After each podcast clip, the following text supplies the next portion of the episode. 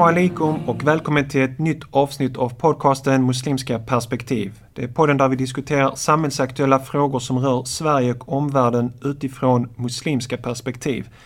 Islamakademin och Tahara sponsrar denna podd. Jag heter Sali och tillsammans med mig har jag Salahuddin. Salam alaikum. Alaikum salam rahmatullah.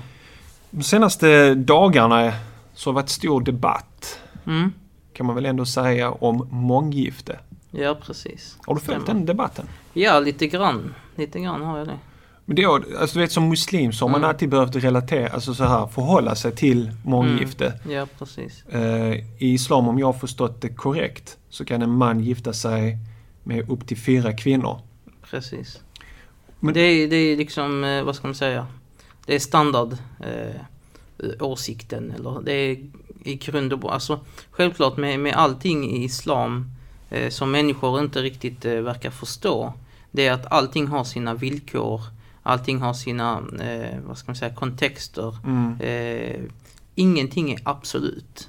Inte ens till exempel befallningen av bön. Mm. Bönen som är liksom kärnan, den viktigaste handlingen och så här. Även den har sina villkor. Mm. Inte, det är inte obligatoriskt för alla att be alltid. Mm. Eh, det är inte Vissa är obligatoriskt för ett barn att det. be. Ja, precis. Vissa. Så att eh, till och med en sån sak så ännu mer, liksom, eh, blir vi- villkoren relevanta i frågor såsom till exempel eh, samhällsordning eller eh, äktenskap och annat som berörs utav detta. Så att ja, utgångspunkten är att den muslimska läran lär ut att en man kan gifta sig med mer än en kvinna, som är det upp till fyra kvinnor. Mm. Och då är det självklart viktigt att förstå att innan dess i den för-islamiska arabiska världen, eh, och inte bara den arabiska världen, i världen generellt sett med, med vissa undantag, Speciellt i Mellanöstern. speciellt i Mellanöstern. Ja, med tanke på gamla testamentet, Abraham hade flera fruar, det finns andra Precis, personer. många av, av de stora profeterna och kungarna och liknande. Det var, det var liksom ingen konstighet på något sätt överhuvudtaget utan det var, eh, ja, det var en norm helt enkelt. Eller det var normalt i alla fall. Mm. Eh, men, men det islam kom och gjorde var att reglera detta eh, och begränsa det till fyra. Och det finns till och med det var följeslagare exempelvis som hade mer än fyra fruar som var tvungna att skilja sig från de som var fler då Mm. än fyra och behålla fyra äktenskap. Eh, och eh, det är väl det som är utgångspunkten i alla fall. Jag, jag, jag, jag, skrev, jag skrev ett Facebook-inlägg Mm. som fick jättemånga kommentarer. Nu när jag tittar på den sen har den 106 kommentarer. Mm. Och eh, just i den här, speciellt den här eh, debatten som har skett nu om månggifte, Mm. så finns det en syster som heter eh, Faiza från eh, Vänsterpartiet. Mm. Och hon skrev ett debattinlägg eh, och den lyder så här, månggifte i Sverige, ni måste se förtrycket. Mm. Hon skriver så här, vi som är utbildade kvinnor och kommer från dessa länder anser inte att det är religionen som förespråkar månggifte utan att det är en patriarkal tolkning. Mm. Jag tyckte inte att det var rätt. Nej. Att det är en patriarkal tolkning, utan det är en traditionell islamisk tolkning och är- har Alltså- sina, sin grund i Koranen. Det är inte något... Absolut, absolut är det det. Och det är inte, rent tolkningsmässigt så är det, det, det jag har aldrig stött på Mm. eh, genom mina studier i teologi någon som skulle haft någon åsikt om att det inte var tillåtet. Alltså, och det är inte heller, det hade inte varit eh, verklighetsförankrat om man ser till hur det praktiserades av profeten själv och av, må Guds frid vara över honom, och av följeslagarna. Eh, och deras följare liksom ända till idag eh, har det aldrig förståtts på annat sätt än att det är tillåtet.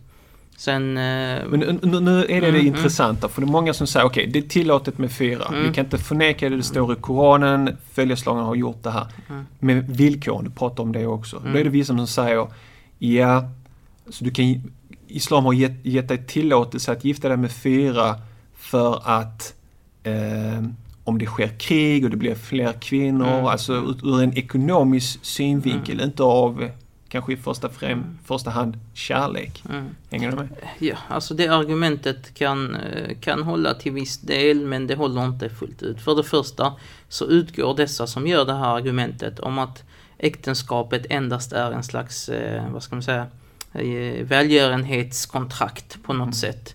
Och utan tvekan så är äktenskapet något slags socialt kontrakt och i många samhällen eh, så är det också, det handlar om socia socialt skyddsnät och det kan vi inte förneka. Nej, speciellt i den tiden också där Absolut. det inte fanns en sån välfärdsstat som det finns idag. Absolut, och det är inte bara den tiden, det finns inte idag heller i många länder. Mm.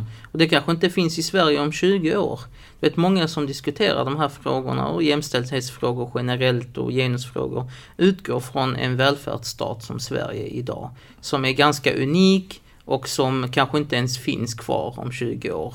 Eh, ens i Sverige. Och då kommer vi få helt andra omständigheter och helt andra utgångspunkter i att tala om de här frågorna. Så, men eh, sen det här med förtryck, du vet, det, det är också en, en väldigt, eh, vad ska man säga, jag skulle kalla det för ett väldigt ovetenskapligt sätt att prata om polygami. Eh, man, man har, det, vad jag känner till, jag har försökt kolla upp, det finns väldigt lite eh, vad kan man säga, objektiva, oberoende studier gjorda i, i, i till exempel hur många av dessa äktenskap är lyckade. Hur många är misslyckade? Och vad menar man med lyckade och misslyckade? Egentligen det är också en svår fråga. Mm. Jag menar, är det större eh, finns det större möjlighet för att misslyckas i ett polygamt äktenskap än vad det är ett monogamt. Jag menar monogama äktenskap är inte heller perfekta. Mm. De flesta argument som görs mot polygami kan göras också mot monogami. Mm. Förtryck, uppfyller inte sina rättigheter eller skyldigheter som männen tar inte sina skyldigheter. Eh, och det ena och det andra. Mycket har också eh, handlat om det här med hemlighetsmakeriet. Mm. Att det leder till en hel del problem. Eh, och det kan jag förstå och det är inte bra. Och det, är inte syftat, det är inte syftat att det ska vara ett hemlighets, ett äktenskapssyfte, är tvärtom att det ska utvi, eh, utlysas och visas upp. Ja, för att jag menar, jag, det är inte första gången jag hör detta. Mm. Men det har, det har varit systrar som kommit fram till mig och varit jätteledsna för att deras män har sagt att jag ska bara åka till mitt hemland, jag ska göra lite affärer mm. och jag kommer tillbaka. Sen stannar de där tre månader, sex månader. Och sen så får de reda hustrun mm. i Sverige på omvägar att han har gift sig mm. där nere. Och ibland lyckas de hemlighålla det här under väldigt lång tid. Ja, och typ pendlar och har en fru där hemma och en fru i Sverige. Mm. Precis, sånt är problematiskt för att eh, och här är det också viktigt, folk skiljer inte mellan rättslig giltighet och tillåtenhet. Alltså någonting var, kan vara giltigt rent kontraktsmässigt. Äktenskapskontraktet är giltigt men är det tillåtet när det, när det utan eh, tvekan kommer eh, eh, förorsaka sånt som räknas som orättfärdigt, liksom mm. orättvist och eh, förtryck och synd. Eh, och det, de lärde ju noggranna med att säga att det som eh, oundvikligt leder till synd är också en synd. Så att eh, där har vissa eh, problem med att skilja på det här, på de här två sakerna. Mm. Och säga, ja men det är tillåtet. Nej, det är, det är giltigt. Äktenskapet är kanske giltigt, mm. men det behöver inte vara tillåtet för det. Mm. Eh, det är en sak. Den andra saken är också att man, man du vet, det är oftast, alltså jag, jag, tycker det är viktigt att man är rättvis och, och väger upp. Ja, där är mycket dåligt som sker i polygama förhållanden. Men det finns också mycket positivt och många positiva. De talar man inte om. Mm. Särskilt om man är kritisk mot polygami. Man är inte rättvis. Och man, jag som, är, som inte är kritisk, jag som är ganska neutral till polygami i grund och botten som företeelse, kan se att det finns problem. Och kan försöka eh, kanske ta itu med problemen. Mm. Och se. Men i, jag utgår ändå från en grundpremiss om att okej, okay, Gud har gjort det här tillåtet. Och därför måste det på något sätt finnas någon visdom med det och någon godhet i det. För att vi vet att mm. eh, hade det varit ont i sig så hade det inte varit tillåtet för oss. Eh, om jag säger så här.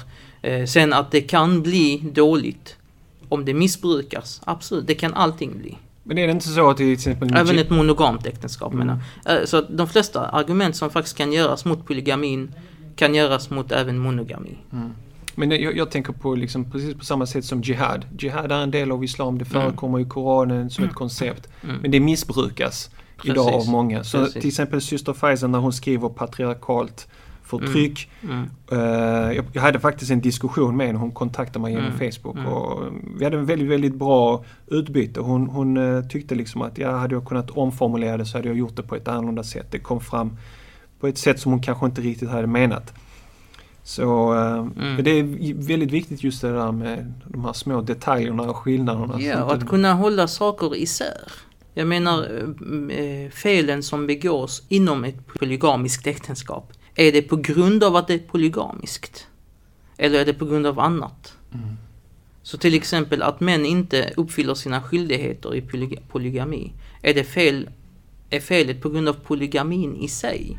Eller är det för att människor inte är lika moraliska längre kanske? Och det är därför de inte sköter det även i ett monogamt äktenskap. Mm. Så det är viktigt att skilja på de frågorna och, och att också diskutera vad är lösningen på dessa. Är den bästa lösningen verkligen att förbjuda det helt och hållet? Eller är lösningen kanske att tillåta det och reglera det? Mm. Det, är, och det är väl så islam ser på det snarare. Att det har tillåtits för att det ses att det finns tillfällen då det finns bra i det, godhet i det. Och man reglerar det så att det inte kan missbrukas. Inte mer än någonting annat som kan missbrukas. Mm. Men jag bara tänker utifrån de premisser mm. Av det moderna svenska samhället som är liberalt och där vi har ansett att homosexualitet är någonting felaktigt mm. eh, till att det är acceptabelt och mm. uttryck som att all kärlek är bra och du vet mm. så här, det finns gränslös kärlek och så vidare. Precis. Att helt plötsligt då argumentera så här, nej det här är fel. Mm. Det här är patriarkat, det här är en man som förtrycker. Jag brukar ofta säga så här, jag menar om de här fyra fruarna eller två eller tre, whatever, går med på det här. Säger vi vill vara gift med den här mannen. Mm. Vem är jag eller du? Och säger att det är fel. Mm. Utifrån de premisser som vi har i det liberala moderna Precis, samhället. Det, det, jag skrev ju också ett inlägg och det var ju lite min kritik. Mm. Eh, inte nödvändigtvis om att eh, det ska praktiseras i Sverige just nu. Mm. Om att det är det bästa eller fördelaktigt på något sätt. Utan eh, jag skrev, det finns en hel del röster som eh, ena, sidan, ena dagen skriker kärlek till alla och kärleken är fri och det ena och det mm. andra. Och sedan ställer sig strikt och hårt mot polygami. Eh, jag hade varit helt förstående om de menar att det ska vara jämlikt. Män och kvinnor ska kunna båda gifta sig och att man eh, ser att eh, den, den muslimska versionen där endast män kan gifta sig, att den är problematisk. Jag har full förståelse för det. Mm. Och det ingår i jämlik, jämlikhetstänket och så vidare. I, Men det är ingen som debatterar utifrån det? Nej, det är ju inte det. Och, och, det är inte, och det är därför det blir liksom, jag ser det som ett hyckleri. Mm. Eh, och, och, jag ser det som, som eh, att man inte helt enkelt står upp för sina värderingar fullt ut och är konsekvent med dem. Och jag ser det dessutom som ett, en del, inte hos alla självklart, men hos en del så är det en del av ett antimuslimskt eh, en, en diskurs helt enkelt. För jag tänkte komma. Niqab och nu är det månggifte och sen imorgon, imorgon är det det ena och det andra. Ja, precis, ja jag tänkte också fråga dig, varför är det här ett hett ämne nu? Det är som du säger, alltså, idag är det detta ämne, imorgon är det nästa. Det, det är det här som byggs ja. upp, det här muslimhatet som, som folk vinner på och tjänar pengar på. Så sen, sen hör jag också, ett, ett, jag har hört ett argument av vissa eh, som är liksom att nej men vi är inte emot polyamori. Det vill säga mot relationer och sex och allting eh, mm. med många. Det är inga problem. Det är äktenskapskontraktet i sig. Mm. Och när, när jag hör sånt, då säger jag men liknande argument kan ju göras mot samkönade äktenskap. Är du med? Mm. Ja, men vi är inte emot eh, samkönat eh, sex och samlag, det, mm. utan det är äktenskapet som är... Det hade inte, man hade inte ansett att det håller där. Nej. Varför anser man att det håller här? Ja, eh, så att jag menar, och även i, i samkönade äktenskap kan du hitta problem som du inte hittar kanske i ett vanligt äktenskap. Det gör inte att folk yrkar på ett förbud. Mm. Utan då försöker de ta itu med de problemen på andra sätt. Och det är det jag anser att ska ni vara rättvisa, kör fullt ut där. Då, säger, då kontrar vissa och säger, ja men ni muslimer säger bara det är bara för män. Mm. Jo men muslimer utgår ju från sina muslimska värderingar och kan väl hållas till svars enligt dem. Och att de ska vara konsekventa enligt dem. Och så kan ni vara konsekventa enligt era. Mm. Det är väl inte mer eh, rättvist, mm. mm. så här, mer mm. rätt än så egentligen. Men de utgår ändå från någon typ av universal eh, eh du vet så här värderingar, alltså om jämlikhet. Så man får ju alltid en fråga, ja men en kvinna, kan inte hon gifta sig med fyra män? Absolut, enligt de värderingarna så mm. kan de, men inte enligt muslimska värderingar. Inte enligt muslimsk rättslära. Men finns, det några, finns det några sätt att kunna förklara det för en icke-muslim som inte tror på muslimska värderingar? Varför en kvinna inte kan gifta sig med fyra? Både ja och nej. Mm. Både ja och nej. Alltså, man säger alltid alla eh, regler eller bud och förbud i islam har två dimensioner. Mm. Du har den ena dimensionen som är dimensionen att det här är Gud som säger det. Och det i sig egentligen är grund och botten och det är det som räknas i, slu, i, i slutändan. Gud vet bättre. Det är han som har skapat oss. Han har mest kunskap om oss. Eh, och han är den mest barmhärtiga och den som vill oss bäst. Så att eh, vi förlitar oss på att han vet vad som är bäst för oss.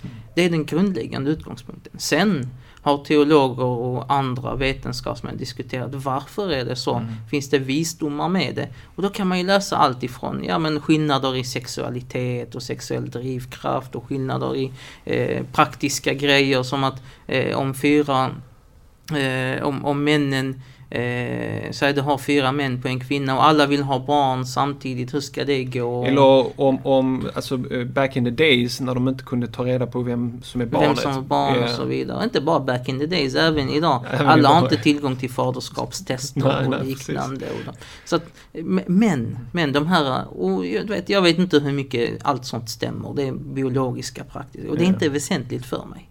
Det väsentliga är att... Det är mindre väsentligt i alla fall. Det väsentliga är att vi som muslimer utgår från Gud. Mm. Vad säger Gud och vad vill eh, han och, vad, och han vet. Och vi utgår från att han Mm. vet det som är bäst för oss. Så om vi tar det rent konkret i samhället eh, och om vi kan diskutera eh, månggifte. Är det någonting som vi borde kämpa för att genomföra i Sverige eller liksom? Alltså jag vet inte, jag, jag tycker, jag tror eh, jag, jag tycker i alla fall bör man inte kämpa mot det. Mm. Det finns ingen anledning att kämpa mot det. Men det, det, det Eh, finns det är ingenting jag hade som... lagt mycket energi på. Är du med? Det är ingenting som är jätteviktigt. Det är inte något som drabbar väldigt många. Men eh, jag hade hellre sett att det legaliseras. Än att det är För att det, förbjudet. för att det missbrukas. Det är ju ändå Precis. män som, som, eh, som gifter sig, eller hur de nu gör, och har fyra kvinnor och sen liksom... Och det är ju för att eh, svensk lag så visst det är otillåtet att gifta sig men du kan ha borgerligt. många Men du kan, ja, och du kan göra religiösa eh, välsignelseakter, nikah och liknande. Mm. Eh, eh, vad som sägas, svensk lag eh, beaktar ju inte sharia, beaktar inte religion som så. Det kan det inte göra för det är sekulärt. Mm. Så att en man kan ju göra nikah med fyra om han vill. Det är inga problem i svensk lag. Det är inte olagligt på något sätt. Men det leder ju till problem då det ändå eh, hon, eh, det, det, det är svårt att uppfylla alla rättigheter fullt ut. Eh, det är svårt att vara öppen med det ändå. Det är stigmatiserat i samhället och liknande. Vilket gör att det hemlighålls och det kommer problem. Jag tror vi hade haft färre problem om det hade varit legalt. Mm. Då hade man kunnat prata öppet om det, ta itu med det, eh, prata liksom om, om nackdelarna och fördelarna med det och se till att förebygga på ett helt annat sätt eh, än, än det är när det är legalt. För att även om en teolog kommer ut och säger att nej men ni ska inte göra det. Jag själv avråder ju folk när folk frågar mig. Mm. Men Varför Hur mycket gör- tror du folk gör, bryr sig? Gör, ja, men varför gör du det när det, när det finns en, en tydlig regel i, i Koranen som säger att man kan... Men Koranen säger att det är tillåtet Mm. i grund och botten om villkoren uppfylls. Mm. Jag anser inte att eh, villkoren är 100% uppfyllda. Mm. Väldigt få i Sverige uppfyller villkoren. Det, det är faktiskt också det jag skulle vilja avrunda med. Alltså de män som funderar Och, och på de, att skaffa... de generella, förlåt, de generella liksom problem som vi kan se dyker upp eh, i detta. Mm. eh, I ett sånt samhälle. Att, eh, och det är därför jag avråder. Liksom. Jag- inte jag- för att det jag säger att det är haram. Ja, precis. Nej. Men jag, jag är faktiskt inne på samma spår. Jag tycker Mm. att i ett samhälle där det är acceptabelt med månggifte och där struktur och samhället och det är så här, då är det fine, kör på. Men i samhällen där det är liksom tabu och det är förbjudet, förbjudet och så, så blir det väldigt problematiskt. Det blir Men sen tycker jag också att män Mm. följer sina drifter Mm. och eh, skapar inte förutsättningar för att kunna ta hand om två eller tre eller fyra. Alltså du måste ändå ha Mm. en stark ekonomi för att kunna hantera. Du måste ha en bostad för dem. De kan inte Jo, vara men under samma sett tak. Ja, absolut. Det är egentligen det är så det ska vara. Men jag har knappt Men ens en- eh, men- råd att betala en hyra. Förstår ja, jag jag menar? förstår. Men, men, Idag är det många kvinnor som själva, och jag, jag känner till de här fallen. Mm. Kvinnor som är själva som är oberoende, starka, jobbar har sin utbildning. Mm. Eh, vill vara gifta, men inte, vill inte vara gift på heltid. Hon vill Mm. inte vara gift på heltid.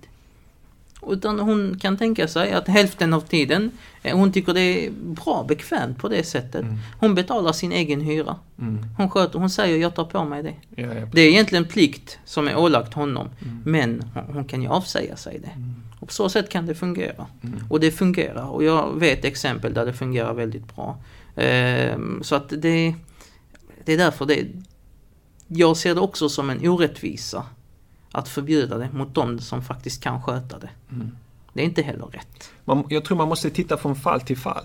Alltså för, att, för att bedöma om det, det funkar eller inte funkar och så. Men sen rent också rättsligt. Sen, själv, det Men finns är det, är det en, inte en så att emotionell... Är det, är det, det inte, finns en emotionell... Är det inte så att män sitter och har sådana fantasier? Idag? Säkerligen.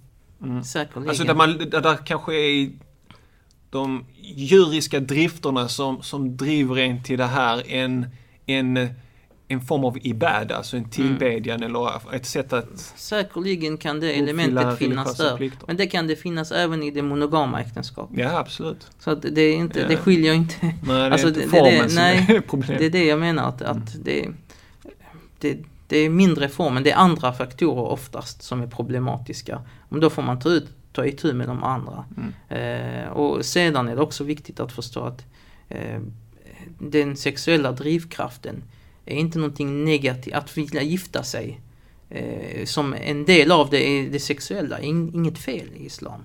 Mm. Det handlar inte bara om romantiska middagar och sådana här grejer och så vidare. Hollywood. Ja, Hollywood-romanser. Utan även det sexuella. eh, Man ser det som ett behov som man behöver tillfredsställa, både man och kvinna. Är det en form av gudsdyrkan? Profeten Muhammed över honom var Guds frid sa att du blir belönad för att vara i sängen med din hustru. Och Sahaba frågade hur då? Jag, jag liksom tillfredsställer mina behov, alltså mina drifter och så. Ska jag bli belönad för det? Ja, om du hade gjort det på ett otillåtet sätt hade du inte blivit bestraffad. Jo, så om du gör det på ett korrekt sätt blir du belönad. Precis. Fantastisk religion, alltså Och- man tittar på en- sexualitet. Det är ju Jämfört det. med kristendomen kanske. Och det, det är också det som är eh, viktigt att koppla in i ekvationen. I Islam så ser man att man anser att eh, sex utanför ett äktenskap är otillåtet. Mm. Så de som har eh, stark sexuell drivkraft kan kanske som icke-muslim gå och tillfredsställa den på andra sätt.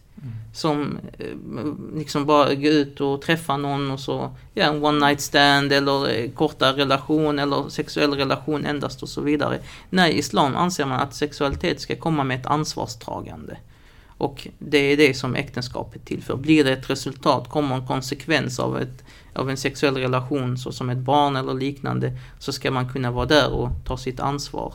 Och Självklart, eh, sen, sen kan det ju också missbrukas i ett äktenskap. Så att, men än en gång, jag tror det är väldigt viktigt att skilja på saker och ting. Skilja på det polygama äktenskapet i sig Mm. och dess syften och visdomar och liknande och skilja på problemen som är runt omkring och faktiskt se vad är på grund av polygamin och vad är på grund av andra faktorer.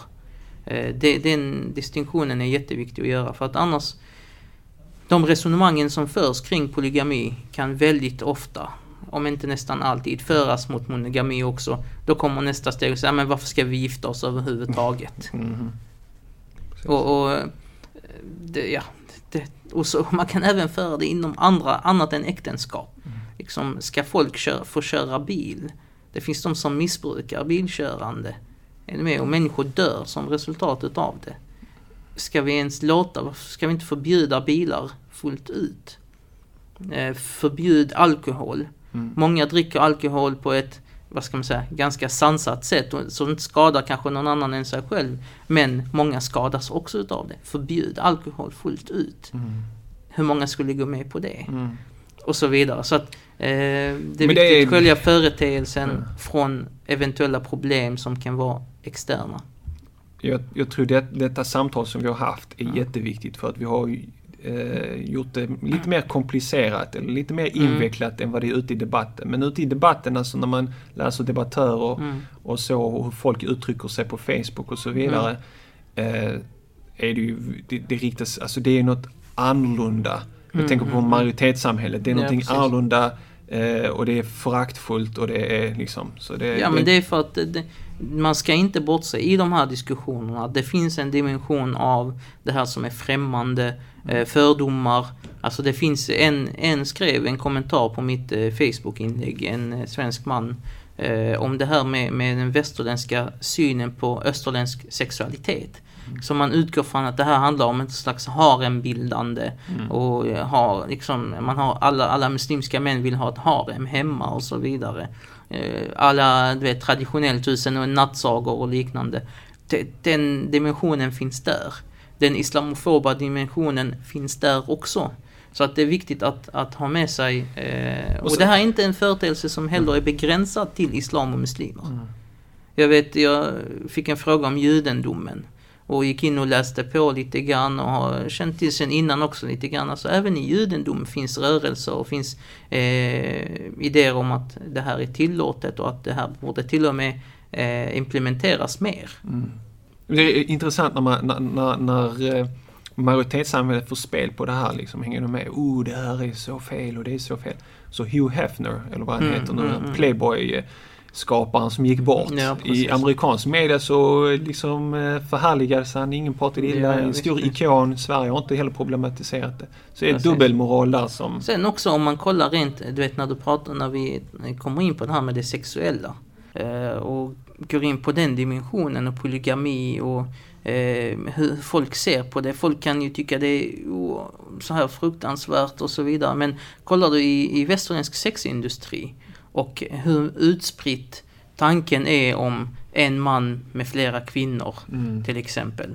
Eh, eller en kvinna med flera män också för den delen. Det är väl säkert inte helt ovanligt. Så att eh, den, den, tanken är inte främmande i det sexuella. Även om det är viktigt att tydliggöra att i islam mm. mm. så betyder inte att en man kan vara med sina hustrur samtidigt. Eh, utan det är var och en för sig. Mm. Om man säger så. Så jag att man inte har missförstånd kring det. Jag tror inte det är en självklarhet bland, alltså när folk diskuterar fyra fruar så tänker de kanske så att han kan ha fyra fruar i en säng liksom. Nej nej, så, Eller, så är det absolut inte. Mm. Utan det är, fullt, det är helt otillåtet anser man. Utan det tillåtna är eh, att han är med en fru åt mm. gången. Oftast är det, har ju praktiskt sett varit uppdelat att man har en del av en dag med en fru, en annan dag med en annan fru och så vidare. Okej, vi får mm. avrunda det här ämnet om månggifte. Hoppas inshallah att många fler lyssnar på det här och ser att det är inte så enkelt svart Precis, det, det, om jag ska säga något avslutande. Det viktiga är här att eh, det är ingen som säger att det är en självklarhet eh, att det måste appliceras mm. i Sverige. Det är, ingen, det är inget obligatoriskt bud i Islam att ni måste gifta er med mer än en. Mm. Och jag tror inte det är så att det har varit en majoritetshandling eh, överlag i historien. Det är inte så att majoriteten av män har haft mm. mer än en fru. Utan majoriteten det har varit monogamt. Men det finns de som kan eller haft möjlighet och har haft eh, viljan till det. Och, haft, och självklart, eh, man ska inte bortse från det verkliga att eh, ibland har det ett socialt har verkat som ett socialt skyddsnät och liknande.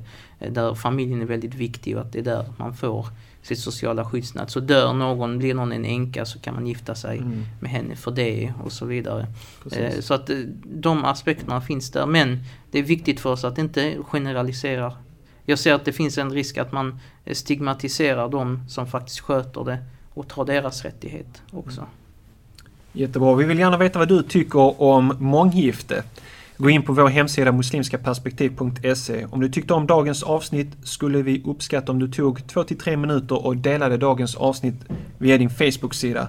På så sätt hjälper du oss att nå ännu fler lyssnare som kan dra nytta av våra samtal. Om du har frågor, tips eller vill komma i kontakt med oss gör du detta lättast genom att mejla oss på admin muslimskaperspektiv.se. Till sist vill vi tacka våra sponsorer Islamakademin och Tahara och tack för att du har lyssnat och på återhörande.